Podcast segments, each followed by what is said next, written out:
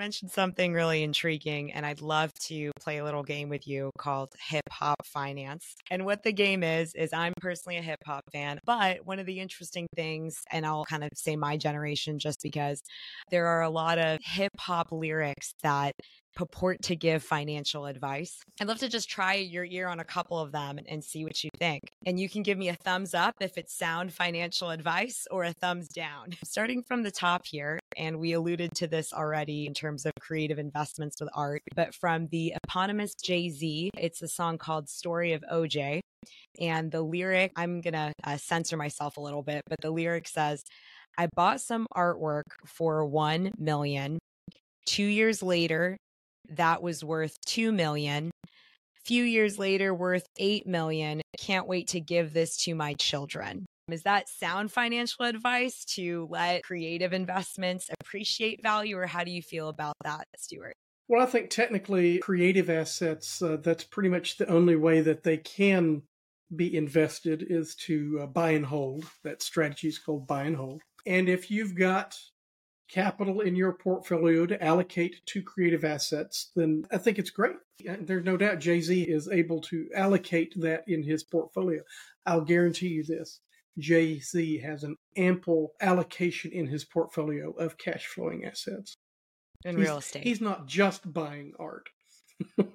Absolutely. We need to have his boring is beautiful conversation. You get to a point where investing is about uh, who you're going to leave it to. So Mm, we're alluding to generational wealth again. So do we get we get a thumbs up on that one, Stewart? Yes, yes. Buy and awesome. hold. Yes. Okay, buy and hold. Let's write that down on a flashcard, kids. The next one, we're going to go back a few decades to a classic by Wu Tang Clan. And this one is CREAM, which stands for Cash Rules Everything Around Me. And I would translate that to money equals freedom. But do we get a thumbs up on that or a thumbs down, Stewart? Yes. Financially speaking, yes. Yes. And I think there's a mentality to money isn't everything. I mean, as we referenced in the Jay Z lyric earlier, there's a component of family and personal life and I mean, for me, I know I can't bring everything to heaven personally. So there is this feeling that money isn't everything, but money can guarantee freedom and more decisions. Yeah. And that's why it's worthwhile to start thinking about it early. Or, you know, really, I'll, I'll say it like this too it's never too late to start thinking about it. So that's awesome. True. Yeah. Wu Tang, you get the thumbs up from Stewart here. Yep. And now we're going to go in a little bit of a different direction. We're going to cite a book. So there's a hip hop artist named Slim Thug, and he wrote a book called How to Survive a Recession. And I'm laughing because I was like, I just found out about this book today, and I thought, I really got to read this book. But a quote from How to Survive a Recession by Slim Thug he says, If you can't buy it three times over, you can't afford it. Don't drive a Bentley on a Benz income. Interesting analogy there. Because to me, a Benz income, that's still pretty good. But the point holds, you know, I think my generation used to say you got champagne taste with a beer budget. So if you're out making a purchase and you can't afford to buy it three times, that's actually a pretty good metric, I would say. Yeah. Okay. Um, you know, basically that stops you from overspending. Let's just say you want a $20,000 car and you're going to finance that. And that's you know what most people do is they're they're buying a monthly payment and they happen to get a car with it. So if you can afford that payment or three times that payment then you can do it. But if you can't you realize what happens after you've done that then then your window for what you can afford just got reduced. Until something else frees up you make more money you pay something else off that type of thing. I'll give that a thumbs up yeah Oh, wonderful. Sound financial advice, Slim Thug. Yeah. You know, before we go on, what I personally love about this this exercise is that there's this traditional idea of hip hop and the ideas that it disseminates through visual mediums. We all are familiar with the tropes of gold chains, expensive cars, very expensive clothing. And I really enjoy picking out the bits of financial advice that are applicable in, in real world that will actually put someone on the path to financial success because we can't get gold chains without investing in the boring is beautiful framework so we can get that capital and afford to buy ourselves those types of luxuries. So, really appreciate this exercise. I, I might rephrase you can't keep the gold chains. I mean, you can always buy gold chains with your credit card. oh, um, I I own no gold yeah. chains personally, so I'm completely uneducated yeah. when it comes to this. So the last two I wanted to go through with you, Stewart, they're a little bit more.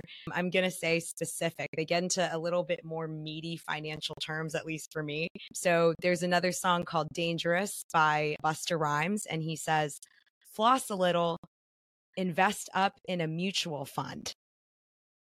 What do you think of that advice? I think mutual funds are great places to start. Now, I think there's over 2,600 mutual funds publicly traded in the market right now. So I would challenge anyone to be a little pickier than that, than just a mutual fund. You can pick an income fund that will throw off income to you if you wish. You can pick a high risk growth fund. When you see the word growth in financial media, that generally means more risk but that would have been big tech 20 years ago. They, they, were all risky. Now they're almost blue chip staples. So mutual funds are good options, but be selective. You know, pick a good fund family like Fidelity or Schwab or any of those guys. And then it all goes back to your investment goals. What are you investing for? Is the category of mutual fund moving closer to that boring is beautiful framework in terms of being one aspect of be. a portfolio? Got yeah, it. Mutual awesome. funds, uh, yeah, uh, uh, generally I found them to be quite boring. So the last one I wanted to query you about, sir, comes from Kendrick Lamar. So going a little bit more contemporary here. This comes from a record called YOLO. This gets quite specific, actually. Invest in your future. Don't dilute your finances. 401k, make sure it's low risk, then get some real estate, 4.25%, 30 year mortgage. I love it. Is that a thumbs up? I love it. Yeah. So we're ending on a winner here. But for those that don't know the meaning of YOLO, the acronym, it stands for You Only Live Once. So that's solid financial advice for your future. So thank you, Kendrick yeah. Lamar.